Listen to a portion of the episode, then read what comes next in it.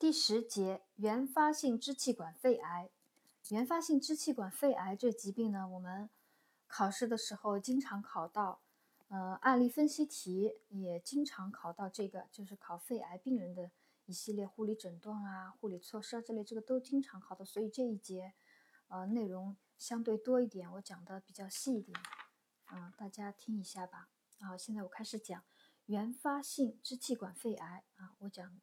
它的一些考点啊，原发性支气管肺癌是最常见的肺部原发性恶性肿瘤，常有区域性的淋巴转移和血型转移，早期以刺激性咳嗽、痰中带血等呼吸道症状多见啊。早期的症状，早期的症状是刺激性咳嗽、痰中带血，刺激性咳嗽和痰中带血。是它的早期症状，病因它有吸烟、职业因素啊，比如长期接触一些致癌的物质啊，职业因素，还有空气污染、电离辐射，长期接受放射性物质的电离辐射，比如日本原子弹伤害幸存者当中，肺癌病人明显增多。电离辐射，饮食与营养啊，饮食与营养当中要提到有一点。食物中维生素 A 含量少或血清维生素 A 含量低，会不会考到一道选择题啊？食物中维生素 A 含量少或血清维生素 A 含量低，可能会增加患肺癌的危险性啊！因为维生素 A 作为抗氧化剂，能够直接抑制苯并芘和亚硝酸盐的致癌作用。第六个还有。就是支气管原发性支气管肺癌的病因，还有肺部慢性炎症啊、病毒感染啊、真菌因素啊、黄曲霉素啊、结核瘢痕啊、免疫功能低下、内分泌失调、家族遗传等也会有一定的作用啊。如果选择题考到考到的话，也有个印象啊。肺癌的分类啊，中央型和周围型，中央型和周围型。中央型是指在断支气管以上至主支气管的肺癌啊，断支气管以上及主支气管的肺癌，它占肺癌的四分之三，也就是说，肺癌大多啊是中央型的肺癌，多为鳞状上皮和小细胞未分化癌，多为鳞癌和小细胞癌。中央型肺癌是肺癌中的大多数啊，四分之三。多为鳞癌和小细胞未分化癌。周围型肺癌是指发生在段和段以下支气管的肺癌，以腺癌较多见啊，以腺癌较多见。周围型肺癌是腺癌较多见，而腺癌呢又是女性病人多见啊，女性病人多见。腺癌、周围型肺癌啊，嗯，组织学分型。啊，主要就是鳞癌、小细胞癌、大细胞癌和腺癌。啊，我们讲鳞癌，鳞癌是最常见的肺癌啊。单选题，鳞癌是最常见的肺癌，它的特点啊，占肺癌的二分之一啊。总之，它是最常见的一个肺癌，好发于老年男性啊，多见于老年男性，与吸烟的关系最密切，生长缓慢。转移较晚，手术切除的机会较多，但对化疗、放疗不如小细胞未分化癌敏感。这是鳞癌的一个特点，最常见的肺癌，老年男性吸烟密切相关啊，最相关的一个癌，与与吸烟关系最密切的一个癌啊，一个肺癌的类型，生长缓慢，转移较晚，手术切除机会相对较多。但对化疗、放疗不敏感。小细胞未分化癌呢，是恶性程度最高的一种啊，都有一个“最”字。小细胞未分化癌一个“最”字，恶性程度最高，记好了，是恶性程度最高。鳞癌是最常见啊，鳞癌最常见。小细胞未分化癌是恶性程度最高。患病年龄呢较轻，因其有一句话啊，这个一句话不太熟悉，我嗯，我们也要。看细一点，记一下。小细胞未分化癌因其细胞质内含神经分泌颗粒，可引起异位内分泌综合症。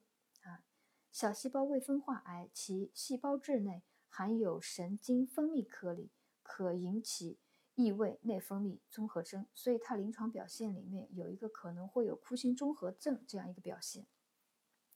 小细胞癌它的特点是对化疗和放疗较敏感啊，小细胞癌对化疗和放疗比较敏感。大细胞癌恶性程度较高，转移较小细胞癌较晚啊，所以它仍然有手术切除的机会啊。前面讲到鳞癌手术切除机会多，大细胞未分化癌仍然有手术切除的机会。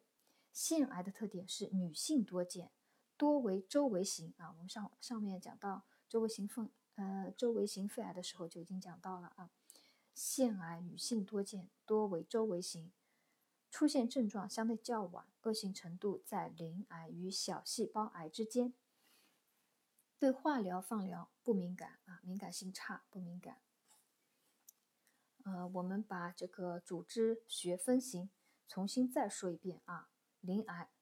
鳞癌为最常见的肺癌，多见于老年男性，与吸烟的关系最密切啊。因为老年男性大多都是老烟民嘛，啊，我们这么记啊，老烟民，所以鳞癌与吸烟的关系最密切，生长缓慢，转移较晚，手术切除机会相对较多，但对化疗放疗不敏感啊。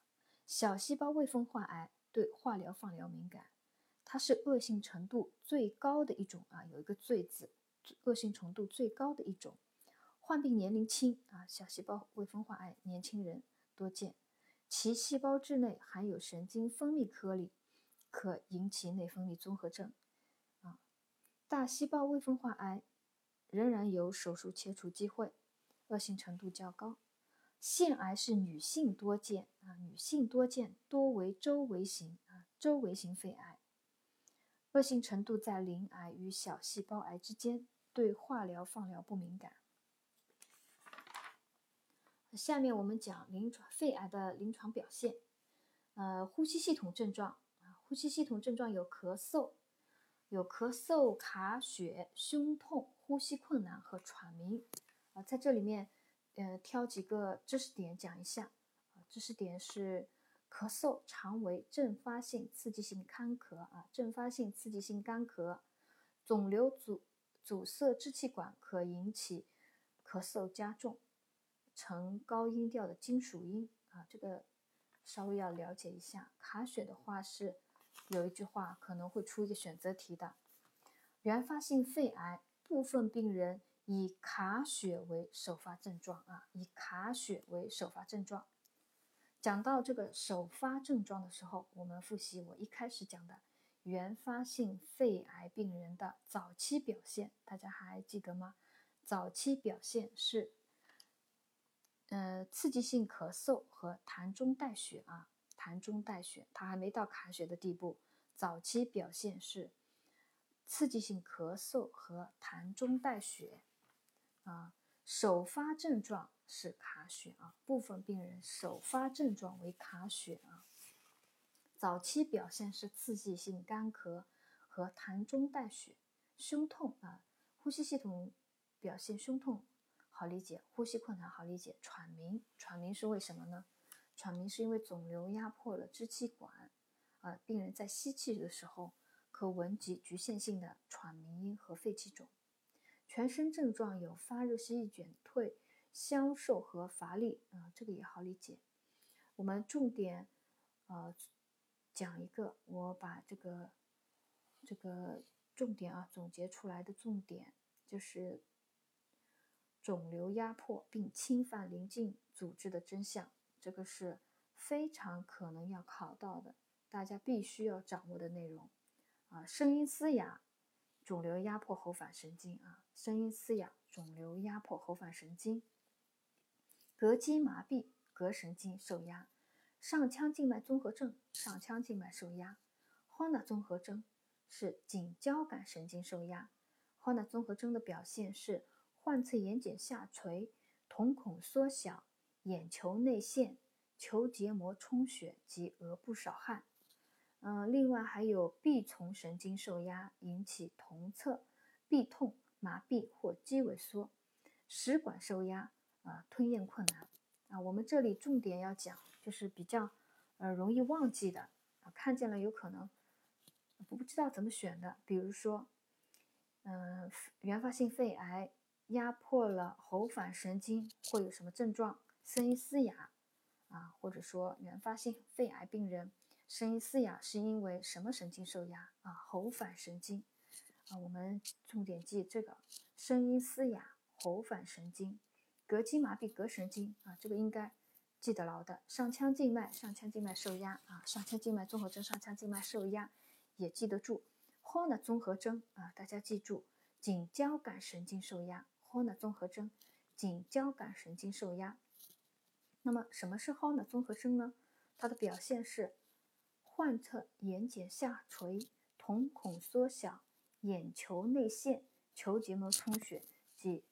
颈及额部少汗啊，同侧额部少汗，臂丛神经受压啊，臂痛，嗯，麻痹和肌萎缩，食管受压，吞咽困难，这个也好记的。呃，另外讲到这个声音嘶哑、喉返神经的时候呢，我就插一个知识点，呃，喉上神经受损的话是饮水呛咳啊，喉上神经损伤是饮水呛咳，这个在呃甲状腺。肿瘤手术切除里面会讲到，嗯，就是如果手术损伤了喉返神经，声音嘶哑啊，损伤了喉上神经，饮水呛咳啊，大家这个就要强记一下了。声音嘶哑是喉返神经。辅助检查，原发性肺癌辅助检查，呃，讲一点痰脱落细胞检查啊，痰脱落细胞检查。送痰标本一般以三到四次为宜，啊，一般送三到四次，而不是送一次，三到四次，阳性率在百分之七十到百分之八十，也就是说，看痰脱落细胞检查不是百分之一百的啊。嗯，另外它还有胸腔积液检查、淋巴活检啊，这些看到了都会选，就不说了。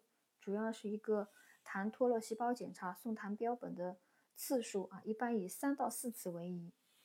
治疗原则，呃，讲个治疗原则，有可能会考到的。小细胞肺癌多选用化疗加放疗加手术啊，因为小细胞肺癌它对化疗放疗比较比较敏感嘛，嗯，所以它是化疗放疗加手术。呃，非小细胞肺癌那就是手术治疗了啊，然后才是放疗和化疗。呃，非小细胞肺癌病人首选手术啊，非小细胞病癌病人。首选手术。对于放射治疗有一些描述，大家还是要记一下啊。放射治疗，原发性肺癌病人放射治疗有一些描述。术前放射治疗能够提高肺癌的切除率及治愈率。啊，它分根治性和姑息性啊。根治性用于病灶局限啊，它举只只局限在一个地方，那么用。放疗比较有针对性啊，就是局限性病灶局限，还有的是不宜手术或者不愿手术的，那么就用根治性放疗。姑息性放疗呢，就是抑制肿瘤的复发，延迟肿瘤的扩散和缓解症状，这个稍微了解一下。呃，化学治疗是小细胞肺癌的首选及主要的治疗方案啊，这有可能是个单选题。原发性肺癌当中，小细胞肺癌的首选啊，小细胞肺癌的首选是化学治疗啊，大家可能会有混淆啊，因为小细胞肺癌对化疗和放疗都敏感，那么它首选化疗还是放疗呢？呃，首选化疗啊，小细胞肺癌首选化疗啊，首选化疗。嗯，另外在这一章节当中还有一个重点知识，那就是止痛药物的应用啊，三阶梯给药法。止痛药物用三阶梯给药法，三阶梯给药一阶一阶梯为轻中度疼痛，用非甾体抗炎药。非甾体抗炎药我们比较熟悉，临床上也比较多见，比较常见，应用比较多。呃，阿司匹林、对乙酰氨基酚、布洛芬等啊，非甾体抗炎药。轻中度疼痛的时候用阿司匹林、对乙酰氨基酚和布洛芬。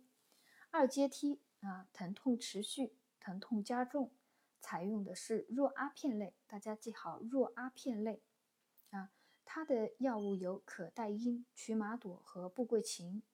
三阶梯啊，疼痛，疼痛未缓解，出现了重度疼痛啊，疼痛未缓解，重度疼痛，用强阿片类啊，强阿片类，强阿片类，呃，这几个药药名也比较熟悉，吗啡、派替啶和美沙酮啊，吗啡、派替啶和美沙酮，三阶梯给药法。呃，在这里面呢，我给大家就讲一下，就是每个呃每阶梯的药物的药名啊，一阶梯跟二阶梯，呃一阶梯跟三阶梯这个药名不难记，有的时候二阶梯这个药名啊记不住不熟悉，那怎么办呢？我做选择题的时候就这样，呃一阶梯给药法是阿司匹林对乙酰氨基酚跟布洛芬用排除法啊，阿司匹林对乙酰氨基酚布洛芬是一阶梯给药的，啊强阿片类是吗啡。派替啶和美沙酮，把这两个记住，那剩下的啊排除掉了，剩下的二阶梯，二阶梯给药，那就可待因、曲麻朵和布桂嗪啊。另外，药物止痛里面还有一个要点啊，它是按时给药，而不是疼痛后才给药啊，是按时给药，而不是疼痛后才给药。首选口服给药，首选口服给药，尽量避免肌肉注射啊。如果病人他有那个口服困难或者严重呕吐，才可经直肠给药啊。首选途径是口服给药，呃，口服困难、严重呕吐时才会直肠给药，尽量避免肌内注射。另外，药物止痛里面还要注意，用药以后要注意预防及处理药物的不良反应，比如说胃肠不适、消化道出血、呃溃疡等啊。呃，像刚刚讲的这些药物止痛呢，它有可能会考到的题型是这样的，就说，请你就是选，呃，对下列说法啊，用药物止痛说法正确的，呃，做一个选择，选择正确的。啊，我刚刚讲了三阶梯给药法，一阶梯轻度疼痛，阿司匹林对乙酰氨基酚、布洛芬；三阶梯啊，疼痛重度疼痛不能缓解的，吗啡、派替啶、美沙酮。啊，那剩下来的不熟悉的几个药，可待因、曲麻朵、布桂嗪，就是二阶梯给药，是疼痛加重的时候。啊，还有一个按时给药啊，按时给药，而不是疼痛后才给药。首选是口服给药啊，不是直肠给药。口服给药，口服不行才选择直肠给药啊，尽量避免肌内注射。另外，观察药物不良反应。嗯，肺癌另外还有一个讲到了减轻呼吸困难，减轻呼吸困难这里面有讲到，一个是清除呼吸道阻塞的可逆因素啊，消除消除呼吸道阻塞的可逆因素。它这里又讲到了贝塔二受体兴奋剂的应用啊，贝塔二肾上腺素受体激动剂的应用，我们前在前面支气管哮喘啊里面有讲到了，它主要的作用原理呢是。